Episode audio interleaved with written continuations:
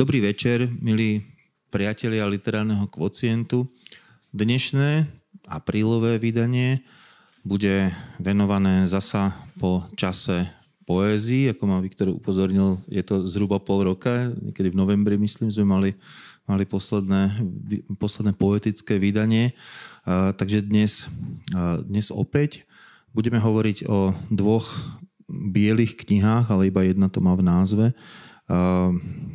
Tou prvou knihou, o ktorej tu bude reč, je nová básnická zbierka eh, Kataríny Kucbelovej k bielej, teda, ako už bolo povedané, neviem, hádam, to je vidno. A v druhej polhodine budeme hovoriť o novej básnickej, povedzme, skladbe uh, Dereka Rebra, uh, ktorá nesie názov Nežnosť rozkladu a vyzerá takto, ako napokon veľa kníh z vydavateľstva Modrý Peter a ho, rozprávať sa o týchto dvoch útlých, ale hádam, čo sa diskusných tém v výživných knihách budú skutoční odborníci na poéziu, ľudia, ktorí sa poéziou, súčasnou slovenskou poéziou zaoberajú veľmi systematicky. Je to Ivana Hostová. Som rád, že ťa tu vlastne vidím prvýkrát naživo v literárnom kociente. Potom je tu Viktor Suchý, ktorý tu bol vlastne aj na tom poslednom básnickom literárnom kociente. Dobrý večer. No a stálica tohto formátu William Nádaškej. Ja som Petr Darovec a budem sa pokúšať klásť týmto trom ľuďom eh, otázky, ale ešte predtým hádam si povedzme, ehm, čo si k tomu, že čo tieto dve knihy eh, majú aspoň trochu spoločné na to, aby sa ocitli spolu v tom kociente, ktorý vždy má také nejaké, ako je to vždy o takých, o takých hľadaniach podobností a rozdielov bez toho, aby sa to formulovalo, pretože sa hovorí iba o jednej z tých, z tých dvoch kníh, tak ale na úvod aspoň povedzme, že Uh, tie knihy majú, ako som už naznačil, možno trochu spoločné aj to, že vyšli obidve v, vo vydavateľstvách, síce rozdielných, ale vydavateľstva, ktoré spája to, že majú zase taký dlhodobý a veľmi hlboký e, záujem o poéziu, teda je to Skalná rúža v e, jednom prípade a Modrý Peter v druhom prípade, takže to, toto už je ako keby ten prvý, prvý znak toho, že tu asi bude reč o poézii, ktorá má naozaj ambície byť umeleckou poéziou, po, po, po, poéziou, ktorá má nejakú, nejakú umeleckú, umeleckú výpoveď, vtedy, ak sa už len presadili do týchto renovovaných vydavateľstiev. Aut, autora a autorku spája napokon aj ročník narodenia, e, dokonca myslím, že úplne presne. E, sú to dnešní 40 povedzme teda stredná generácia. Dá sa teda povedať aj, že zavedení poeti e, v prípade Kucbelovej a Rebra ide o štvrtú, respektíve piatú básnickú zbierku, okrem toho množstvo iných aktivít, ktoré reprezentujú jedného aj druhého, kultúrnych aktivít, literárnych aktivít, či už in, iných uh, literárnych uh, druhoch, alebo dokonca aj s presahmi možno do iných uh, disciplín. Uh, a možno tie knihy bude spájať, keď o nich budeme podrobnejšie hovoriť, aj to, že to nie sú teda prosté zbierky poézie, ale v obidvoch prípadoch sa dá hovoriť o nejakých komponovaných básnických knihách, kde teda odkazujú na seba jednotlivé verše v, na pláne celej knihy, teda nielen na pláne, pláne básne. A, takže je to v obidvoch prípadoch jedna rozsiahla, ucelená básnická výpoveď. No a teraz sa už dá asi hovoriť teda špecificky o jednej aj druhej. Ako som povedal, začníme uh, Katarínou Kucbelovou. Uh, ešte o Kataríne možno len teda toľko, že ako som povedal, je to jej piata básnická zbierka. Tá prvá bola, myslím, že takto práve pred desiatimi rokmi vie, čo urobí. Myslím, že 2003... 20 2003. Pardon, 20 áno, samozrejme. Myslel som 20 ale viem, že tam bola trojka, teda tam bola na konci, len už mi uchádzajú 10 ročia, ako si, hej, dobre, pred 20 rokmi, pochopiteľne. Duáli, tak to musí áno, áno, áno, presne, presne tak. Uh, ďakujem, ďakujem. To už je tak, no. Uh, a a teda vieme, že Katarína Kucbelová medzi tým zaujala veľa ľudí nielen teda svojimi básňami, ale povedzme prózou Čepiec, ktorá pre veľa ľudí je taká tá, možno tá najznámejšia vec, ktorú, ktorú zrejme čítali, alebo nie, aspoň, aspoň počuli. Ale tu sa teda Katarína vracia k tomu svojmu poetickému pôvodu v tom, čo som si ja nazval, že básnický príbeh. Mám pocit, že práve tá príbehovosť je, je takým, takým najzákladnejším najzákladnejšou stopou, ktorá sa dá asi, asi zistiť. Tu dokonca ju avizuje sama autorka takým pre poéziu veľmi netradičným disclaimerom hneď na úvod, kde hovorí o tom, že všetky postavy, všetky príbehy a postavy sú vymyslené, čo sa teda naozaj v básnických zbierkach zvyčajne neuvádza, tam by asi malo byť, že všetky básnické, básnické subjekty sú vymyslené, ale, ale, ale, ale, ale tu sú to teda naozaj postavy, postavy a príbehy, teda asi by nás to malo odkazovať až kam si k nejakej próze alebo, alebo dráme, ťažko povedať. A, a tu by to asi odo mňa stačilo a, a, a obratím sa rovno na, na, na Viktora. Či je toto dobrý začiatok čítania tejto, tejto básnickej skladby, zbierky, ťažko povedať. Áno, tak e, presne to, na tým ja som uvažoval, že je to, je to v zásade taký 43-dielný cyklus e, poézie, ktorú by sme mohli označiť ako mm, analytickú, možno, možno reflexívnu, mm, do istej miery možno komponovanú alebo konceptuálnu. S tým, že som aj presne na základe tejto inštrukcie aj po opakovanom prečítaní toho textu celého, tak e, som nad tým uvažoval, že áno, že dalo by sa zrejme hovoriť aj o tom, že keďže príbeh a postavy sú tu nielen proklamované, ale sa tam aj reálne ďalej vyskytnú. Takže teda je to taká um, veršovaná próza možno. Ja to beriem, že to je taký um, vzorkovník možností, ako reagovať na jednotlivé udalosti. Že tam je to založené na nejakých príbehoch, na nejakých dejoch, na nejakých udalostiach a ja teda tieto jednotlivé texty, niektoré veľmi krátke, niektoré dlhšie, ktoré tvoria vlastne zbierku k bielej, skladbu bielej, tak e, tvoria vlastne taký, sa tak tie motívy preskupujú, tak oscilujú, rotujú, tak to by sa to dalo pomenovať e, a vlastne smerujú k niečomu. Hej, ten názov e, nie je náhodou, je to teda tá farba v datíve, a teda, že to nejako je tam vyjadrený nejaký smer, nejaké smerovanie a nejaký, hm, povedali by sme... No pohyb až, pohyb, nie? Áno, Ako ne? pohyb je veľmi dôležitý motív, ktorý sa tam objavuje tak. často. A, a tam napokon aj e, heslo, teda moto zvolené Katarínou Kucbelovou z Lavčíka e, tiež veľa, veľa hovorí o tom, ako pracuje e, s týmito motívmi, keďže sa k, k nemu vlastne na ňo sa odvoláva niekoľkonásobne, nie len teda priamou citáciou, ale myslím si, že aj tou poetickou prácou. No a samotným pohybom, nie? Ako tým, pohybu. ten áno, motív pohybu asi. Pohybu. A ten motív pohybu nás vlastne tak nejak trochu sa vracia aj k tej nejakej prozaickej, dajme tomu, ako tomu prozaickému fundamentu tohto, tohto celého. Je taký, to je ten pohyb príbehu, napokon pohyb deja, ako, aj pohyb nejakého, nejakej ten diania. Ten abstraktný pohyb a e, vlastne to, čo sa tam, sa tam deje, potom sa na, na niektorých miestach, v niektorých tých textoch skonkrétňuje, že je tam napríklad ten príbeh takej vedmy alebo čarodejnice, alebo ako je nazvete, že nejakej mudrej ženy, ktorá niečím prešla v nejakom období, tak to je tam tak niekde v centre. Čiže že sú tam aj také ako že konkrétnejšie, konkrétnejšie príbehy.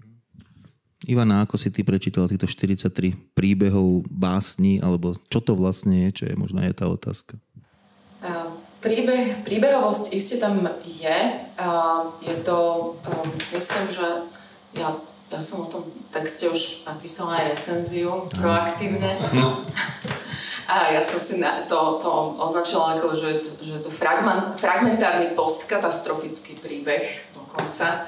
Aj tá vedma, ktorú si tam naznačil Viktor, tak vlastne my nevieme, čo sa tej vedme stalo. My nevieme vlastne, netušíme, čo sa, sme úplne uvedení do nejakej situácie, v ktorej niečo sa stalo, sme po tejto situácii a, a niekto um, tie, tie postavy hľadajú bielu, zrejme. Či je to biela mágia, či je to sneh, či je to uh, čokoľvek. Uh, nevieme, čo to je, vlastne uh, tá príbehovosť uh, postkatastrofická uh, alebo fragmentárna a podobne, tak vlastne nielen, uh, nielen tá, tá vizualita um, v zmysle aj obálky, ktorú ja mám síce takúto uh, do, dolepenú, uh, ale Mimochodom, ukáž tú svoju, je to ako ukážka toho, ako pracuje pracuje literárna vedkynia pri interpretácii. Tak takto. Vizualita nie len biele ako také, ako pigmentu, ale aj vizualita vo vzťahu k filmovosti. Takže ja, ja by som tam určite nachádzala aj nejaké také prvky uh, nejakých, uh, nejakých uh, Tarkovských a podobne. Určite to, ja to tu mám ako celú jednu oblasť, o ktorej by sme mohli hovoriť práve, práve že teda nielen k próze, ale aj k filmu. Uh, určite táto. Preto som aj tú drámu nejako naznačil, že ak to bude dráma, tak asi filmová dráma. Hej? Tam motiv strihu, teda ani motiv, ale technika strihu je tam určite nejakým spôsobom prítomná. Aj, aj strih, aj, aj to také extrémne približenie sa. V podstate, uh, ak si hovoril, že... Oko kamery. Uh, že tie dve knihy majú niečo spoločné, oni majú veľa spoločného. Uh, jedna má v názve Biela, a druhá je maka, makabrózna. Našla som, že to slovo slovenčine sa dá použiť. Uh, ale v podstate obidve sú dosť temné vlastne a zároveň uh, pri obidvoch uh, možno si všimnúť, že um, autor a autorka pracujú s motivom tela. A keď teda hovoríme o filme a o uh, close-up, to je to priblíženie extrémne, a tak vlastne o Kutzbelovej nachádzame uh, také priblíženie k telu, že vidíme tie mikroorganizmy, ktoré žijú na tých telách a tela sa stávajú akoby takými až nejakými mašinami, alebo telami bez orgánov, aby som uh, citovala svojich obľúbencov Deliza Guattariho. Uh, ako také ropné plošiny sú tam napríklad. Tak, takže film aj v, v tých rôznych technikách, uh, aj strich samozrejme, ale aj to také extrémne priblíženie. Zoom in, tuším, sa to ešte volá. uh, William, taký ten prvý pohľad, ten celkový pohľad na, na zbierku. No, ten prvý pohľad, ktorý ten sme si tu asi povedali, to by som, keby som vás pýtal ako prvého, tak začnem asi hovoriť o tej príbehovosti, len by som asi povedal to, že mne sa uh, zdá, že to nie je básnická zbierka nejakých príbehov, ale o príbehoch, že vlastne redukovanie No, nie sú, nie sú to nejaké, nejaké úplne konkrétne príbehy, ktoré by tu Kuzbelová rozprávala. Čiže teda príbeh ako téma, myslíš? Ako... Pri, za mňa je to ako príbeh, príbeh uh, ako téma. Zároveň, akože toto sme si už asi tak nejako vyriešili, čiže to, to nejdem, uh, nejdem nejako opakovať. Uh, skôr ma zaujalo, ako, ako Ivana to vnímala, túto zbierku, že si to tak pekne nazvala, že postkatastrofickou, lebo uh, ja by som práve že povedal, že to nie je niečo post, je to niečo, že hovorí to o niečom, čo, uh, čo veľmi nepríjemne prebieha. Uh, ako je ťažko hovoriť o tom, že uh, nejakom lirickom subjekte o jeho stave, že, že aký nám tu tlmočí teda stav. Pretože ten je tam vlastne rozpustený v tých postavách, ale čo na mňa ako vyráža, keď to mám povedať tak ako uh, čitateľsky naivne, tak uh, práve ten pocit nejakého uviaznutia, úzkosti, s bezvýchodiskou, bez úzkosti tam, kde nie je východisko. Uh, takže pripomenulo mi to, ako tu asi pred dvomi týždňami bola diskusia s Janom Bieličkom a o jeho knihe v chápadlej murmuru, tak uh, mám pocit, že to, ako si on definoval ten uh, murmur, teda nejaký nejakú, dajme, to, dajme tomu, že ducha doby, niečo, čo sa, čo sa akože premieta na pozadí našich životov spoločnosti, niečo, nechcem povedať rovno, že kataklizmatické, ale niečo, mm, niečo, čo cítime, že sa deje. Nie je to veľmi príjemná zmena, ale je tak nepríjemne prebiehajúca, že nevieme, ako, ako z nej vykročiť. A pána Kuzbelová vlastne hovorí, dosť zásadne o tomto pocite. Ocitáme sa v nejakej situácii, z ktorej nevieme nejakým spôsobom uniknúť a máme dojem, že sme v nej, napriek tomu, že uh, je nás tu extrémne veľa, že sme v nej sami. A mňa na toto čítanie uh, navádza veľmi paradoxne, no pre mňa veľmi paradoxne, pre vás možno nie. Uh, okrem, teda, okrem toho, že tam je ten disclaimer, tak sú tam tri mota a jedno z nich je pieseň Nika Cave 15 Feet of Pure White Snow a to je pieseň, ktorú ja som nepočul 10 rokov a je to jediná pieseň od Nika Cavea, ktorú akože nie že strávim, ale ktorá sa mi vyslovene páči, že to je výborná vec. A keď som čítal teda túto knihu prvýkrát, sa zasekol už vlastne pri tomto, pri týchto citátoch a pri, tom, pri tomto konkrétnom citáte a som vlastne nevedel z toho pokračovať ďalej. A lebo tak ma to ako nejako, hej, ovalilo, že vlastne sila tej, tej piesne. Keď som pokračoval ďalej, tak ja som ju mal vlastne stále v hlave, stále v pozadí.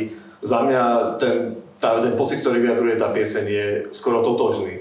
Človek, ktorý sa ocitne v úplne vybielenej krajine, zasneženej, vybielenej, metaforicky vybielenej od ľudí, od nejakých, nejakých blízkych vzťahov, od medziludských komunikácií a vôbec od životného zmyslu.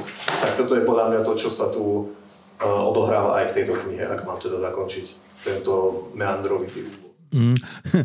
Ty si teraz hovoril najmä o nejakých pocitoch, do nejakom, nejakej uviaznutosti, uh, pocitu, pocite úzkosti. Viem že, viem, že to je uh, trošku taký faul, lebo sa tu aj budeme asi baviť o tom, že Kuzbelová je veľmi uh, analytická poetka a vedeli by sme ju samozrejme, ako mám tu tri papiere o tom, o nejakom e, analytickom uvažovaní na tej knihou, ale skrátka sa nemôžem zbaviť toho, že uh, napriek všetkému tomu analytickému, čo teda uh, u Kutzbelovej vo všetkých jej knihách je, tak pod tým je veľmi hlboká vrstva pocitov, ktoré vlastne táto analytická vrstva nezakrýva, ona sa ich snaží nejakým spôsobom práve zvýrazňovať, vykopávať a pre seba samú, nechcem teda hovoriť pre ňu ako autorku, ale pre seba samú ako ten lirický subjekt, nejako si to ozrejmovať, zdôvodňovať. No keď e, ste sa zhodli na tom, že to je, e, že tam je nejaká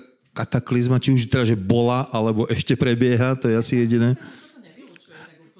Áno, to je jasné, ale len k tomu, že to by bolo čudné, keby... Prežiť, prežili sme to, áno, že je áno. to niečo, čo sa stalo, ale vlastne ten marazmus pretrváva.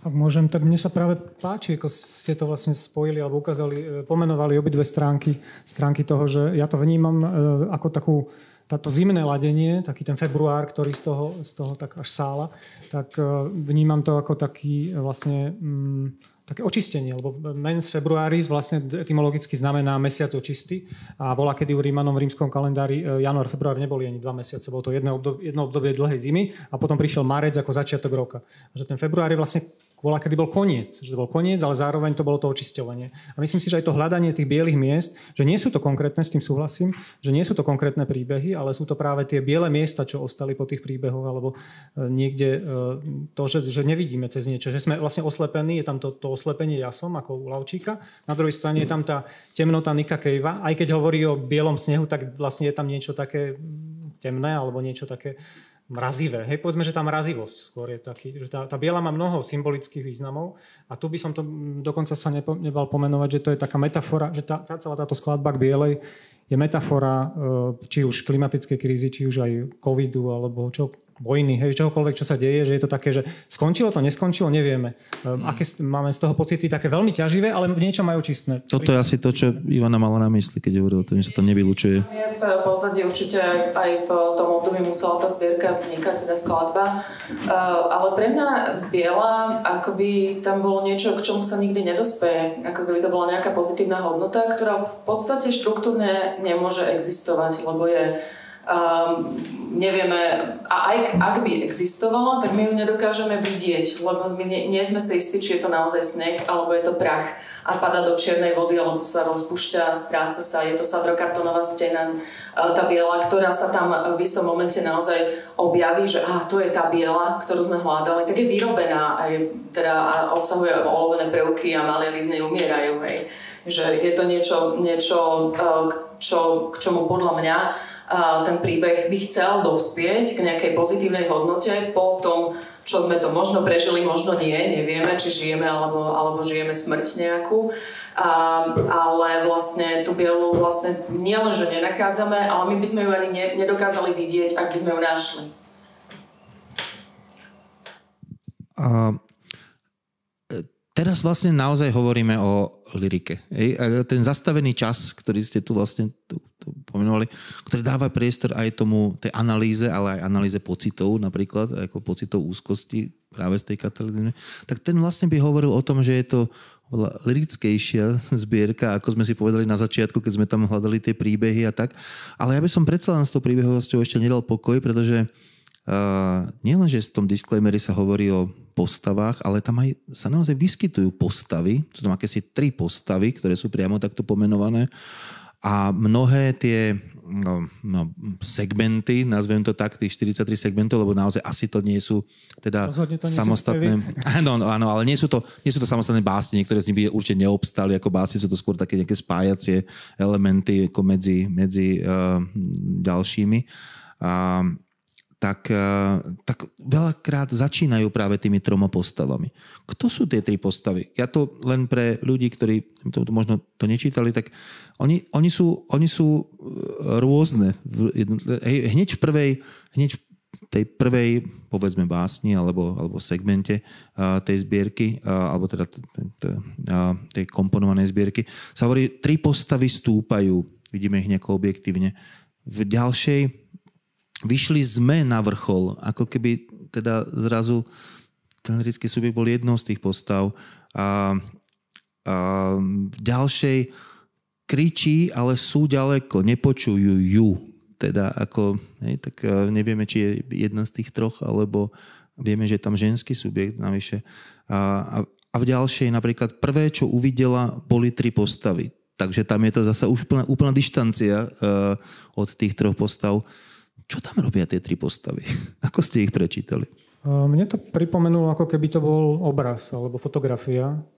Taká, povedzme, Martinček má také fotografie v zimnej krajine, alebo piktorialisti Heinrich Kühn napríklad má také fotografie, kde presne, to mi, to mi zišlo na um, keď som to čítal, že to je ako keby sme sa pozreli na takúto fotografiu, ale potom čím ďalej, tým viac mi bolo jasné, že to tak osciluje medzi takým strpnutím, zmrznutím a takým zase uvoľnením, roztop, roztápaním a že vlastne ona... No máš pravdu, pretože v jednej z nich potom tri postavy ležia v snehu. No, a presne mm. na tých troch postavách, teda niečo, čo sa ako čitatelia môžeme zachytiť, že to je ako keby niečo také konkrétne, čo si vieme trochu predstaviť, aj keď je to tam spochybňované samozrejme, tak, tak na nich možno na tých troch postavách vidíme, že ako osciluje od toho strpnutia, mrznutia k tomu uvoľňovaniu, k tomu roztápaniu a že vlastne je tam to smerovanie hore, že tie postavy idú hore kopcom alebo sú videné, ako sa zastavili v tom pohybe hore kopcom a teraz začneme pochybovať o tom, že či tam ten pohyb, lebo ono to trochu pripomína taký výstup na nejakú horu, zimný výstup, ale je to, je to spochybňované. A zo začiatku sú to fragmenty, ktoré ako keby ani nepasovali, že sú to také ako keby náhodné e,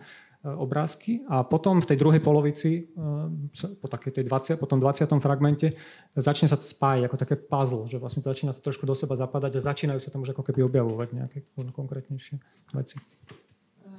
Ja, e, to je vlastne zaujímavé, ja som sa na to až tak nepozerala, že či je ten uh, hovoriaci subjekt e, súčasťou toho obrazu alebo nie, lebo vlastne aj sme viac menej niekedy zvyknutí v takých experimentálnejších nejakých, či už aj filmových nejakých alebo video arte skôr, alebo, alebo mne to tak, mne to neprišlo nejaké že, že je tam uh, zásadný problém v tom, že či je tá, ten hovoriaci subjekt súčasťou alebo nie, že skôr akoby to bolo prepínanie perspektívy, iná perspektíva. A vlastne presne to stúpanie uh, a to, tá, tá vertikalita a v závere vlastne uh, tá postava, ktorá prerazí ten sadrokartón, znova pozera z dola.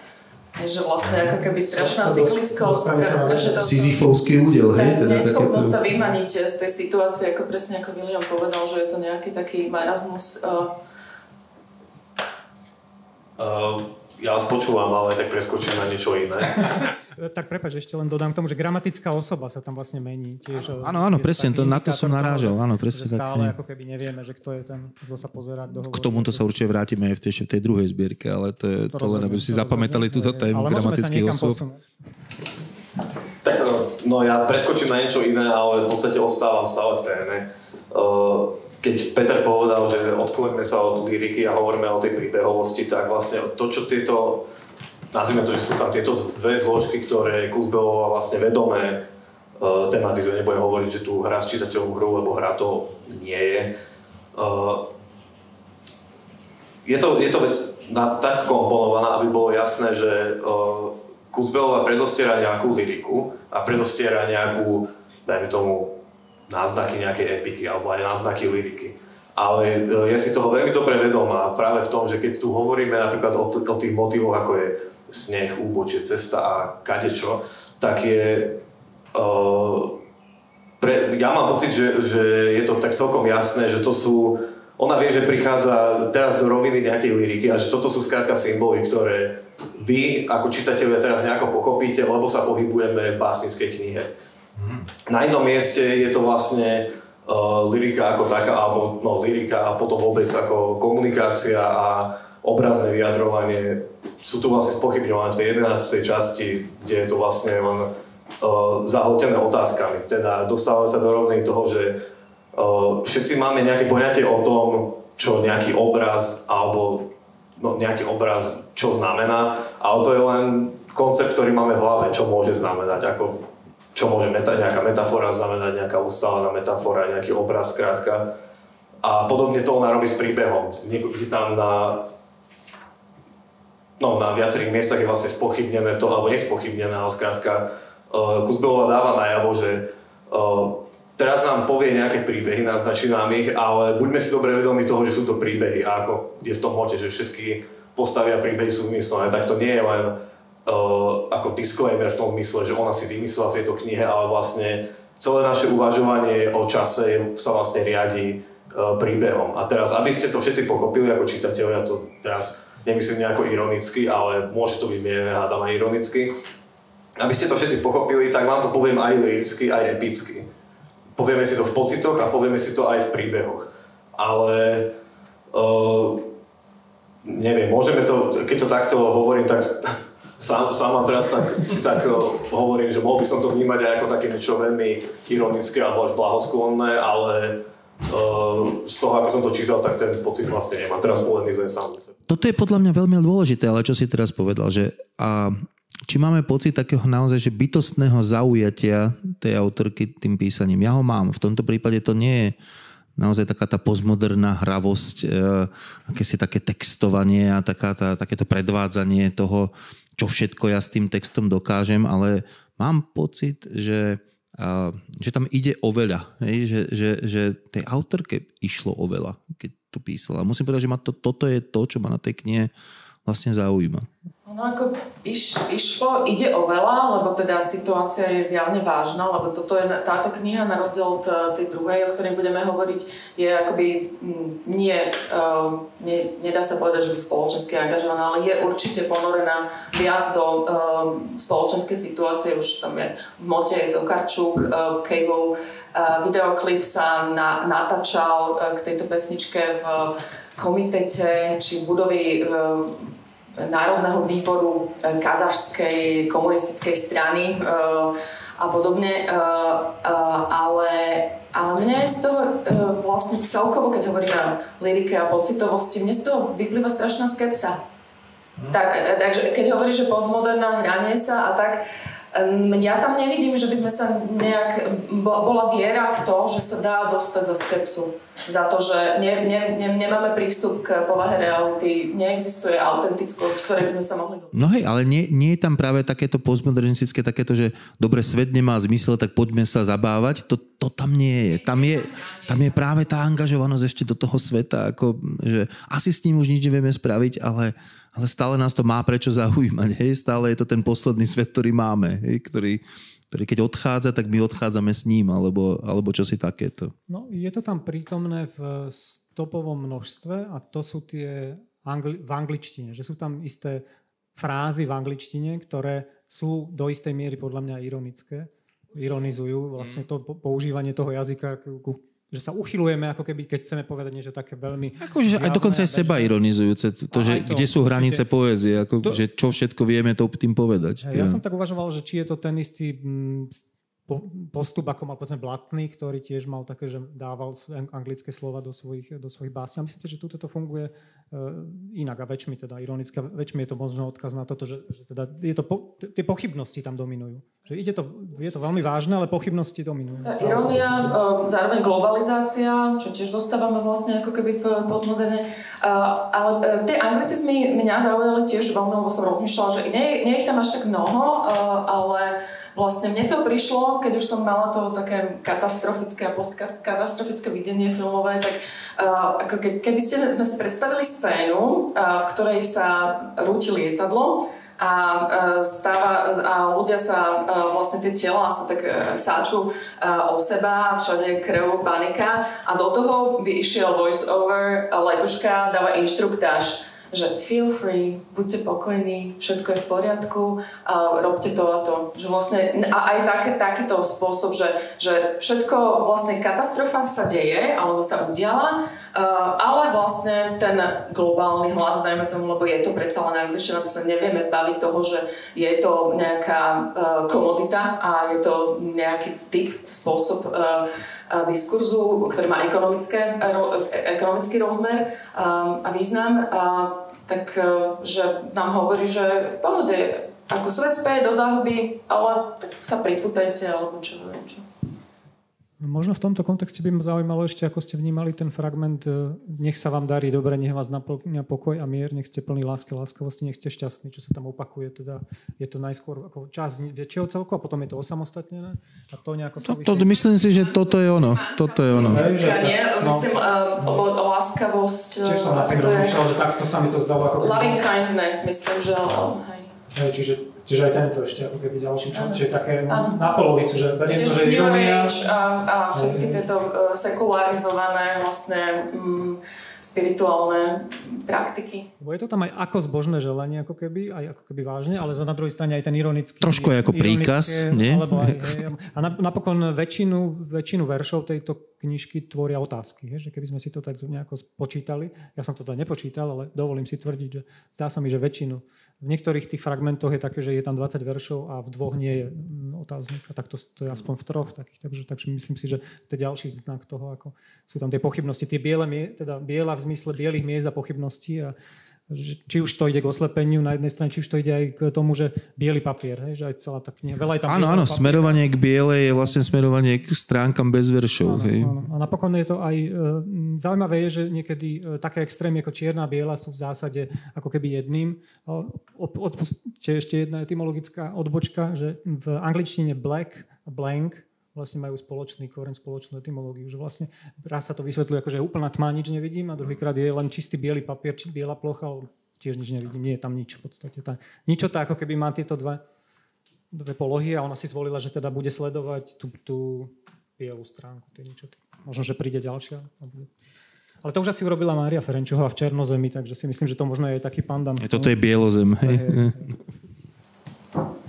Ja ešte keď už teda padla otázka na tie, uh, tie mantry, tak uh, asi by som súhlasil s tým, že ako som už povedal predtým, uh, dosť často sa tu opakujú nejaké básnické obrazy v nejakom, dajme tomu, než vyprázdnenom kontexte, ale uh, kontexte vedomom seba. A toto je tiež vlastne uh, podobne, ako ste obidva povedali, že je to mantra, ktorá je, tie frázy sú to frázy, ako povieme si to tak, takým nejakým spôsobom, aby sme boli, aby sme sa lepšie cítili, ale na druhej strane takéto motívy, toto nie je niečo, že Kuzbelová to tu zrazu má takto, bez kontextu. Ona má napríklad, malé veľké mesto je dosť zásadným spôsobom komponované cez nejaké východné učenie, čo tu teraz ako nejdem rozoberať, ale Skrátka je to tam, nazvime to nejakou meditatívnosťou.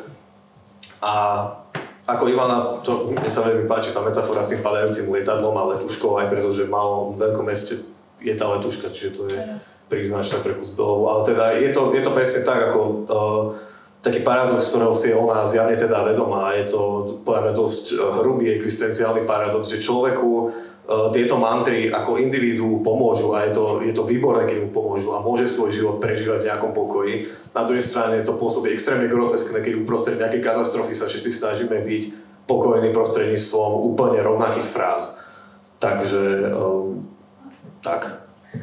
A to je vlastne um, už posledná vec, že vlastne aj uvažovanie o uh, nedá sa neuvažovať kontexte uh, bielej, aj o spiritualite, svetlo, biela, svetla a tak ďalej. Plus máme tu tie mantry, takže uh, aj, aj téma, alebo teda úvahy o spiritualite v Kucbelovej poezii, ako William povedal, teda nejak tá východná uh, religiozita, ako keby tam nejaká, alebo nejaká spiritualita tam zavanela, ale aj dýchanie, keď sa zoberieme v športe ešte, hej, tam je to uh, tie, tie rituály dýchacie. Um, ale um, poetka by sa určite veľmi bránila označeniu uh, poezie jej ako, ako spirituálnej, to je jeden faktor. Druhá, druhá vec je už samotná rezonancia s osamelými bežcami, nielen teda to citovanie Laučika, ale tam je, sú podobnosti s, so štrbkovou poéziou určite, aj e, sever, a severu a bielej jasu a všetkého ďalšieho. A ani o ich poézii by sme nepovedali uh, z prvej, že je to spirituálna poézia, ale má spirituálne. Tiež by sa asi trochu bránili. Tiež by sa možno bránili, ale uh, iste má uh, rozmery nereligióznej spirituality v zmysle hľadanie nie, hľadania niečoho za niečím, nejaké transcendencie, imanencii, dajme tomu.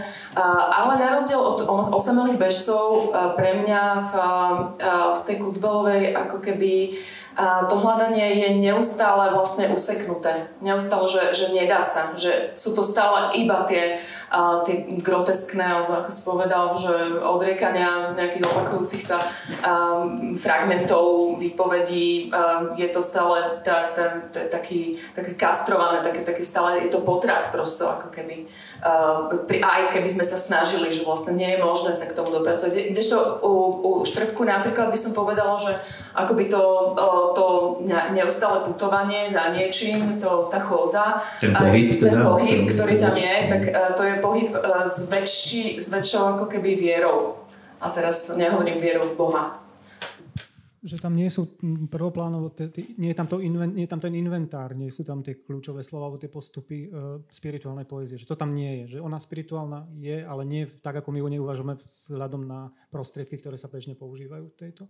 Pričom prostriedky po- poézie pre čitateľov, ktorí majú radši, radšej teda, keď e, v, básnic, v básniach sú aj básnické prostriedky, také ako keď sa to povie v škole, tak zase napríklad s tými pracuje celkom šikovne funkčne, že to je anafory, paralelizmy, e, klimaxy, že tie sú tam pekne ako keby za, využité veľmi funkčne v tom, v tom texte.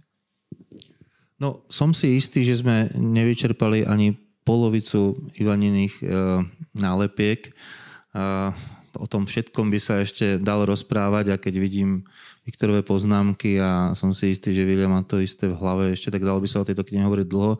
Čo je nepochybne známkou eh, toho, že tá kniha naplnila to, že sme si na začiatku povedali, že je, eh, je jednoducho dostatočne eh, prínosná pre, pre, pre interpretácie. Dá sa v nej prečítať toho, toho naozaj asi veľa a, a, a vlastne, ak to môžem povedať za vás, dá sa, že, že teda bolo, bolo čo čítať v tomto, eh, v tomto prípade. Ja sa teda k tomu pripájam a bolo to aj radosť vlastne, vlastne počúvať. Ako je to asi ukážka toho, ako, ako lyrika môže fungovať. Že, teda, že naozaj uh, do značnej miery je, je uh, tá, tá práca na tvorbe napokon tej výslednej podoby literatúry na tom čitateľovi. To ukazuje to, že, že, že, um, že tu sa to podarilo. Bolo, bolo, teda, bolo teda o čom uvažovať a hádam sme to tu videli. Uvidíme, či sa to potvrdí aj uh, v prípade druhej zbierky, ktorou je teda, pripomínam, uh, táto štvorcová knižka Dereka Rebra Nežnosť rozkladu. Derek Rebro je takisto na literárnej, ale povedzme širšie na kultúrnej scéne prítomný už povedzme, niekoľko desaťročí ako literárny kritik, literárny historik, autor niekoľkých teda aj kníh literárnej vedy. Poznáme ho aj ako šéf-redaktora rodovo orientovaného literárneho časopisu Glossolalia a, a, a, a teda najmä ako, ako básnika. Toto je jeho štvrtá básnická zbierka od toho debutu uh, okamih pred dopadom, ak si dobre pamätám. A Viktor to vie určite presnejšie ešte. 2010, áno, áno, už sa bojím povedať, koľko je to rokov. Viem, že to bolo 2010, ale spätne to odpočítať. Dobre, nebudem sa o to pokúšať. Uh, tak, uh, tak kam sa ten Derek uh, posunul v tejto štvrtej, štvrtej zbierky, zbierke? Tu teda uh, asi jasnejšie si vieme uh, pomenovať, že asi povedzme, že pásmom môžeme, môžeme asi nazvať uh, túto, túto básnickú knihu, teda je, je to naozaj akási ucelená, ucelená, ale možno aj neucelená výpoveď. Výpoveď, ktorá je, ako keby tam boli pre mňa aspoň také vyhryznuté verše, ako verše neprítomné, ktoré, ktoré, ktoré nie sú napísané a napriek tomu asi do tej zbierky nejako patria, čo aj teda pre tých, ktorí tú zbierku nevideli otvorenú niekedy, tak toto je asi teda ten základný, základný princíp e, organizácie, tej grafickej organizácie, také tie, také tie jedno či dvojveršia s vynechaným, vynechaným riadkom vždy, e, do ktorého akoby niečo patrilo, čo sme si tam neprečítali, čo už si asi musíme prečítať, prečítať sami a potom asi jedinou výnimkou z toho je rámcovanie, e, rámcujúce verše, jeden úvodný, jeden záverečný, ktoré majú veľa spoločné a práve preto sa asi dá hovoriť o tom rámcujúcom e, e, princípe. Ten, ten úvodný znie aj to, to spojenie s tým telom, o ktorom Ivana hovorila predtým, a aj ten druhý bude spojený s tým telom. Na oltároch planuli vratké ružové líca, plúca, pardon, plúca, plúca. A na konci máme, máme, máme verš, ktorý zasa sa vymýka z toho grafického členenia celej knihy. A tam je, dobre to tam prečítam, tvár pokojne čaká na stole na príchod chirurgov, tak je to, tam cítime teda akoby aj, te, aj to hm, aj to nejaké násilie voči telu, alebo teda ako nejakú, nejakú, nejaký, nejaký akt, fyzický akt proti telu, ale zároveň tam cítime akési zvýznamňovanie tela, či už oltárom, alebo teda, teda um, príchodom chirurgov. Um, tak to, to len k tomu také, také vonkajšej obzervácii toho textu a teraz poďme k tomu, čo ten text významovo pre vás, pre vás priniesol. A teraz začneme z druhej strany. William.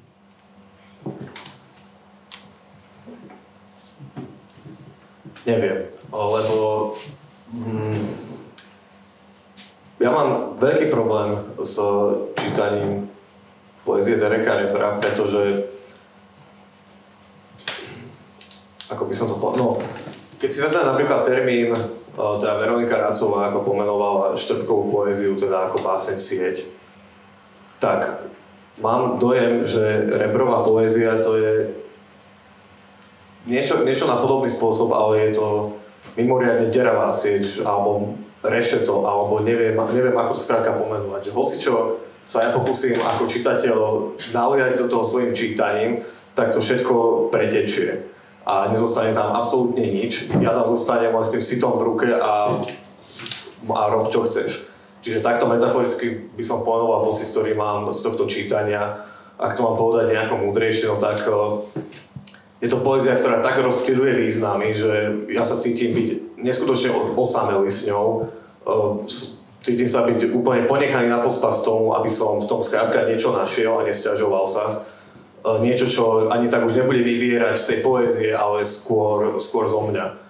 Príde mi to ako uh, nastavenie takého zrkadla kľúčových slov pre čitateľa a čitateľ už skrátka si s tým musí nejako poradiť a niečo, niečo, tam, niečo tam vidieť. To je taký ako, ako nejaký prvotný, prvotný pocit pri čítaní. A keby som mal zapojiť, uh, zapojiť mozog, tak by som asi povedal to, čo tu už Ivana naznačila, alebo aj povedala priamo, čo mne z toho vyvstáva najviac je taká zvláštna obsesia eh, možno ani nie ľudským telom, ale, ale izolovanými časťami ľudského tela, ani nie tela. Tak volá sa to nežnosť rozkladu, tak už to je jasné, nie? Tak...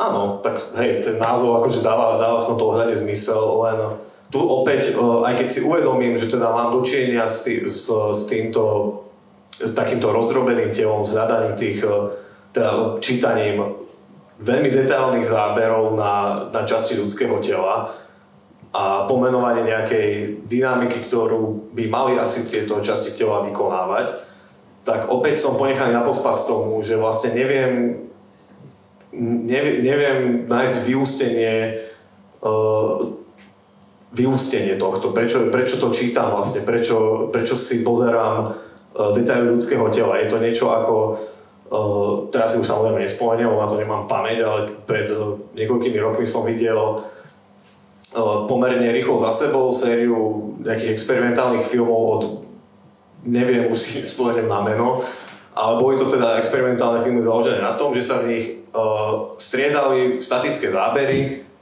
ktoré, ktoré ako keby spolu nejakým spôsobom nesúviseli a áno, boli, boli založené na tom experimentálne v tom, že divák si už proste z nich niečo vyskladať musel.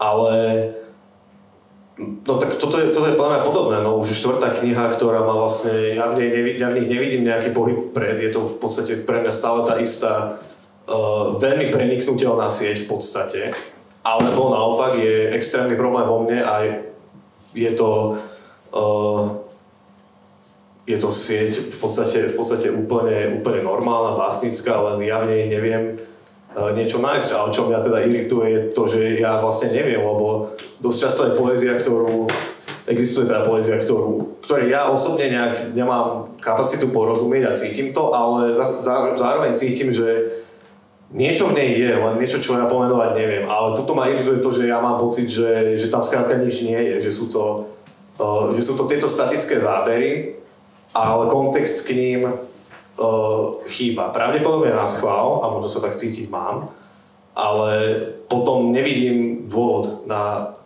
na čítanie. No, štyrikrát, počítal som to, si povedal slovo neviem.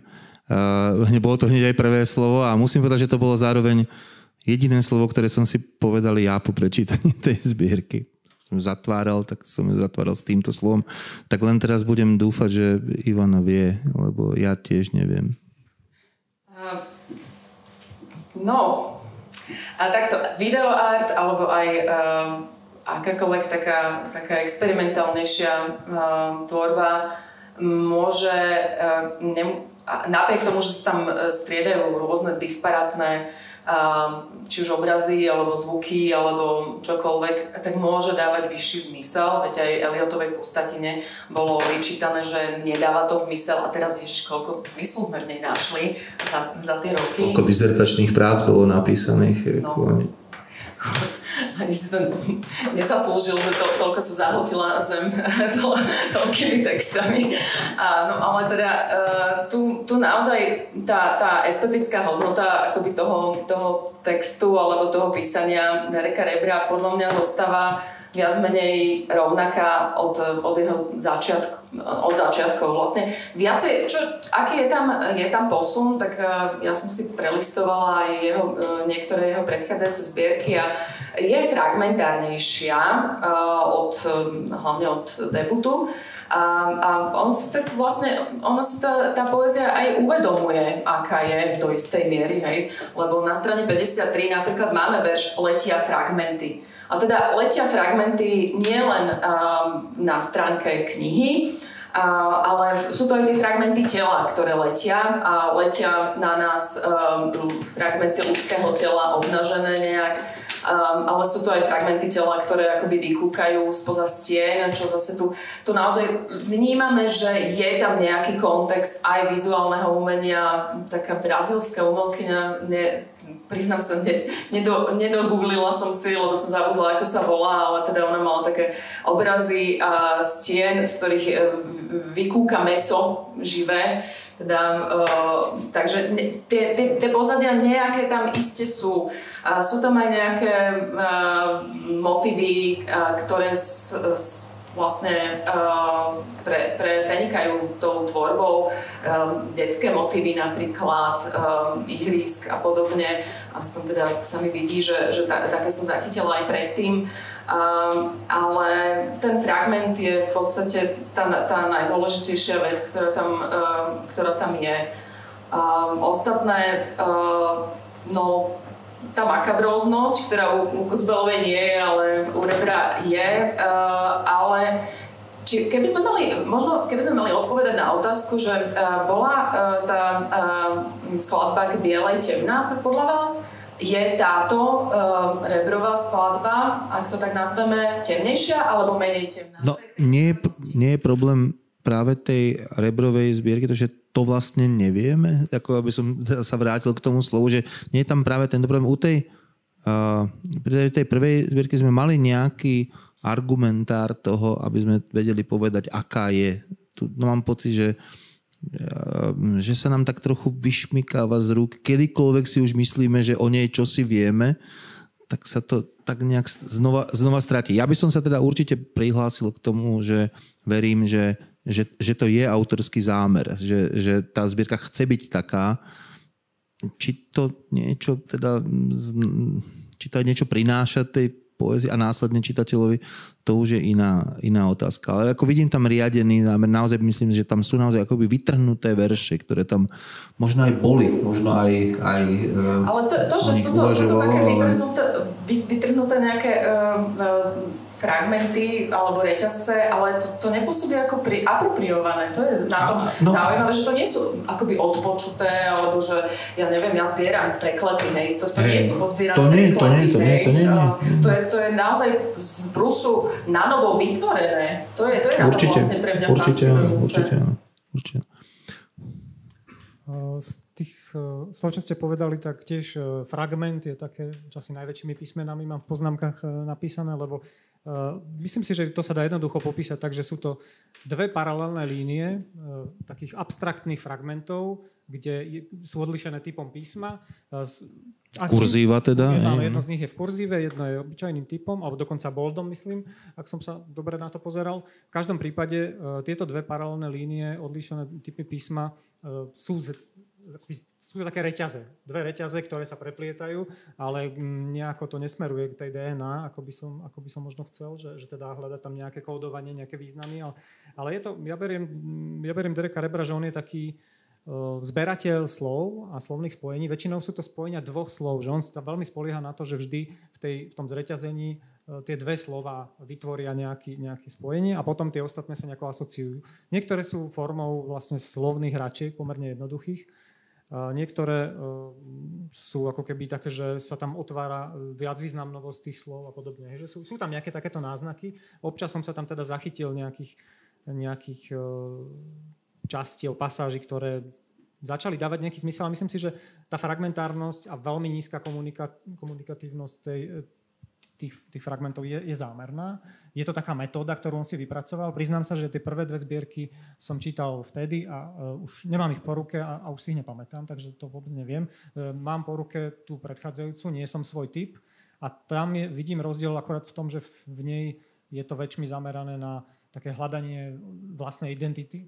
A na to sa odkazuje v tejto, v tejto novej uh, skladbe Nežnosť rozkladu v tom, že teda je tam priamo, priamo parafráza toho, e, nejak tam na to odkazuje, dokonca tam využíva takú fintu, že namiesto jedného písmena, namiesto toho i v tom slove typ je tam bodka. To znamená, že aj typ s mekými, aj typ s tvrdými. Čiže aj táto forma hry v tom je za. A to už vlastne smerujem k tomu, že uh, usiloval som sa nejako, premýšľal som nad tým, že čo mi to pripomína. Najväčšmi mi to pripomína v niečom teda tá, tá telesnosť a tá, tá fragmentácia tela mi pripomína, že sa inšpiroval Nori Ružičkovej, ale táto robí teda trošku, myslím si, že šikovnejšie. A potom tam vidím paralely možno s Janom Ondrušom, že tam sú možno nejak, niektoré tie postupy, čo teda vlastne potom smeruje k Fábrimu, k nadrealizmu. Že ja v tom vidím inšpiráciu takým tým nadrealistickým, litanickým, tým letím, že to môže ísť do nekonečna. Občas sa tam pasáže, ktoré sa vydarili a sú inšpiratívne, občas sú tam pasáže, ktoré sú jednoducho otravné a nudné. No, keď hovoríme o tých inšpiráciách, ja by som možno ešte pridal to, k čomu nás odkazuje už ten názov a, a potom aj niektoré tie verše, okrem iného aj tie rámcujúce. A to je vlastne nejaký dendizmus, alebo nejaká dekadencia, alebo fin de siècle, uh, celý ten rozklad, ale zároveň aj tá nežnosť toho rozkladu a tak. A, takže povedzme, ako, či už je to možno tá česká škola, taký ten um, Karel Hlaváček, alebo zo súčasných čo viem, čo viem že Jeha Krchovský, alebo, alebo teda možno z tej svetovej tradície Oscar Wilde, alebo, alebo, alebo čo si takéto. Témou, ale teda prostriedkami, technikami. Samozrejme, ale to je to posunuté kam si, ale uh, k tomu ma dovádza aj možno to, že ak niečomu som z tohoto rozumel v tejto línii, tak je to vlastne od toho názvu po, cez tie rámcujúce verše a potom tie verše v kurzíve.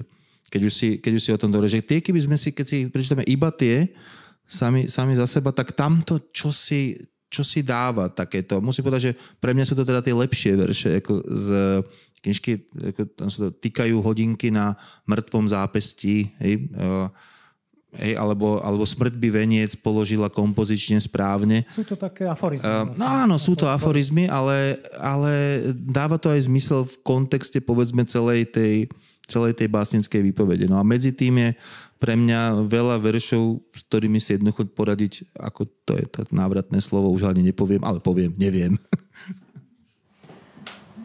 Uh, áno, áno, presne, presne to je vlastne to, keď som si robila poznámky, tak uh, mám tu rôzne, že sexualita, motivy detstva, uh, že fragmenty nepôsobia ako nájdené, že sú to bon moty a, a podobne, a, ale vlastne k, k tejto um, rovine toho gothic, horror, uh, dolorizmus, camp, uh, alebo dekadencia, uh, Uh, ale aj, aj keď už sme hovorili o, o filmovosti v um, tak tu, tu naozaj niektoré sú také hororové uh, uh, scény, uh, ale nemusí, tak, taká tá estetika hororu tiež, tiež niekto sa vyžíva v, to, v tom horore. To nie je, že teraz je to zlé. Preto som sa pýtala, že či je to temnejšie, lebo to, to, sú, to sú naozaj zábery na, na fyzické, fyzicky nepríjemné často vlastne veci, ale to nemusí byť vlastne nevyhnutne nie, niečo negatívne. Pôsobí to komicky mnohokrát, že ono je to tak zarab, mm. takto nejako plinie, že mne sa skôr prišlo, že aj keď je tam nejaká hororovosť, aj keď je tam nejaká temnota, tak je väčšmi možno komická ako tragická. Koho viame trápi, že máš oči v temene.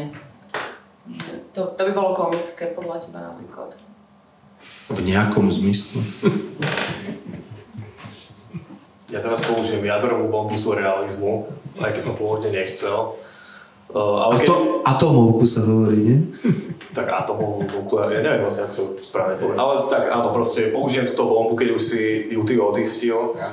Uh, na prvú, keď, si, keď som si to tak prečítal, tak som si povedal, že, že to je čistý surrealizmus, ale nie v zmysle, že uh, ako sa zvykne hovoriť, že niečo je nezrozumiteľné, tak je to surrealizmus, ale v zmysle, že to ono naozaj odkazuje na, podľa mňa na poéziu nad, nad raznou surrealizmu, ale takým spôsobom, ktorý uh, je, predpokladám, že Derek Rebro je poučený čitateľ, že predpokladám, že vie, čo tam je, vie, že to asi odkazuje, ale ono je to zároveň strašne komické, ako veľmi to odkazuje na poéziu, na realizmu, hlavne uh, ako tými hej, makabroznými motívmi, tou uh, smrťou, takým, uh, nazvime to psychický automatizmus, ale dovedený do takej, takého vrchu, že vlastne v tom automatizme, keď preruším myšlienku, tak ju proste preruším a pokračujem ďalej iným veršom.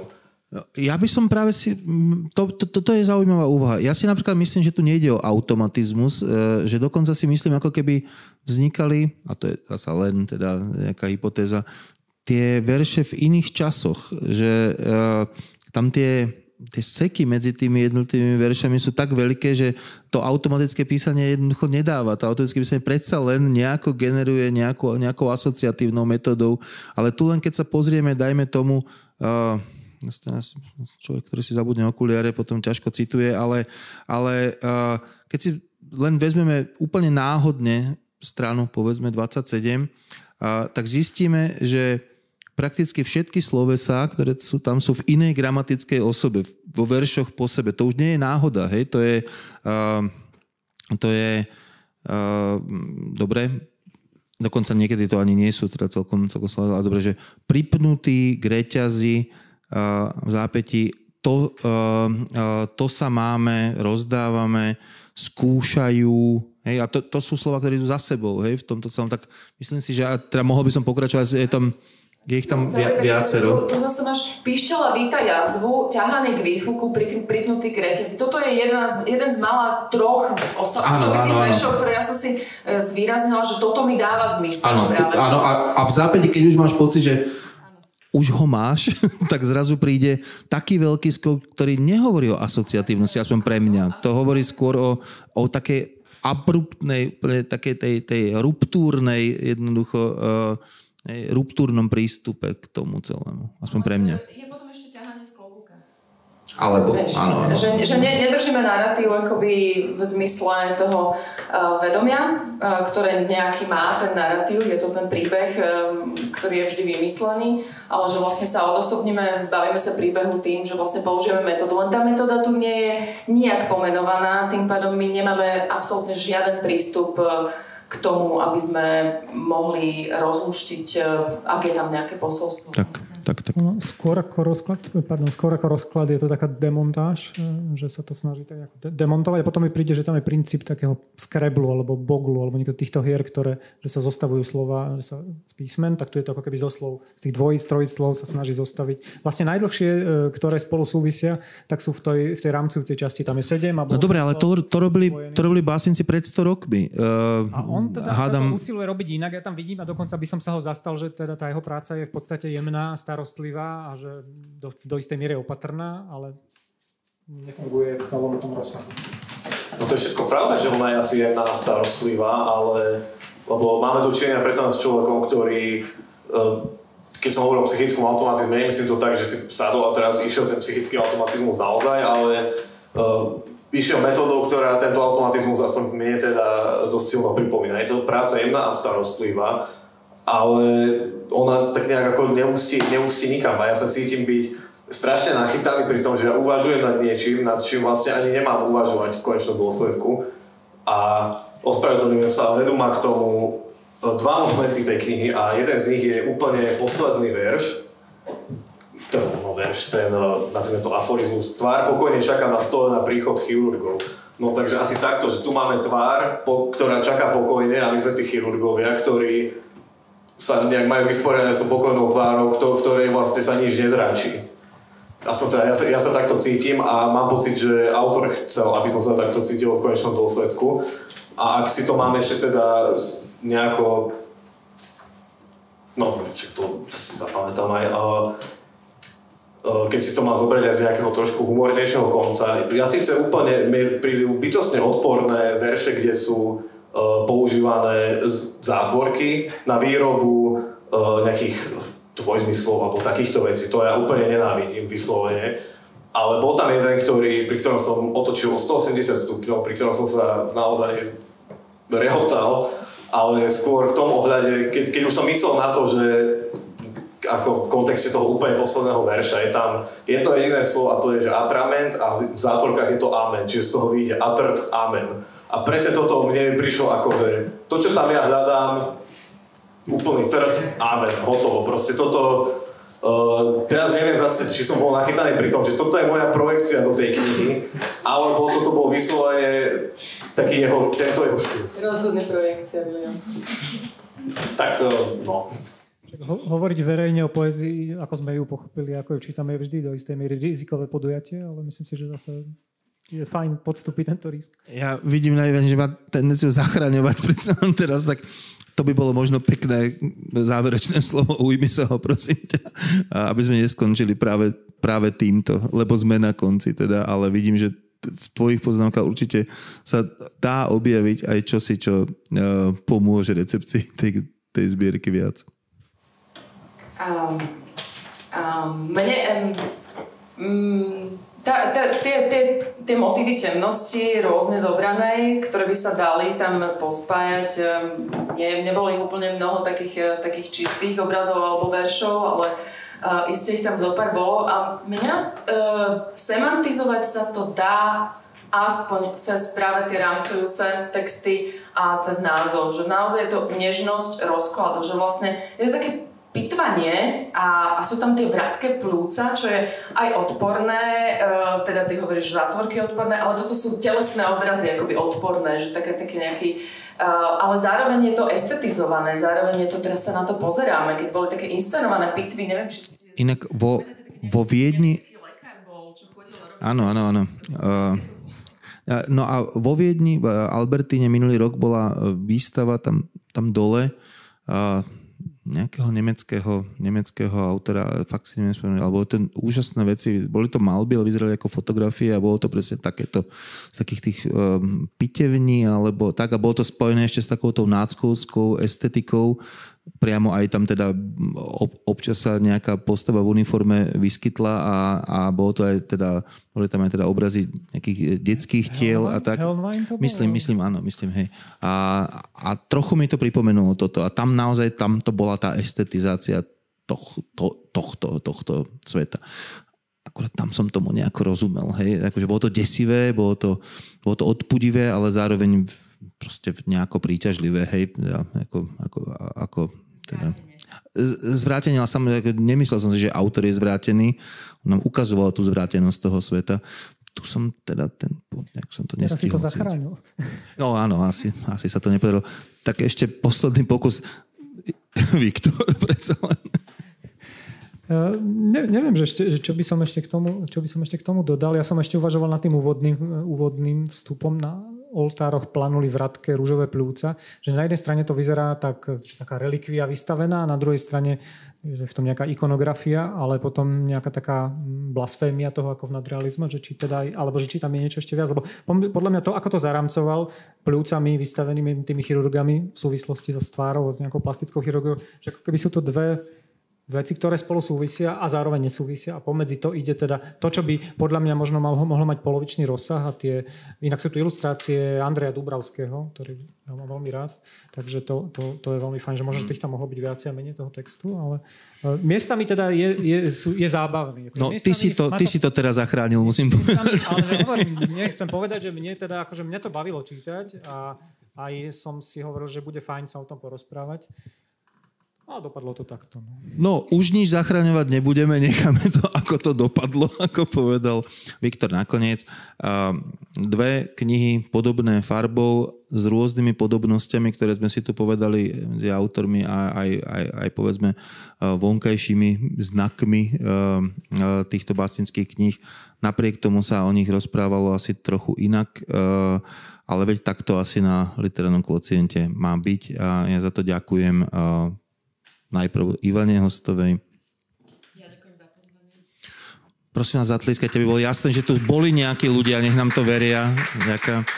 A ďakujem aj Viktorovi Suchému. Ja ďakujem pekne. A ďakujem aj Williamovi Nádaškajovi. A ja sa teším na literálny kvocient zasa o mesiac. Dovidenia. Ďakujeme Petrovi Darovcovi.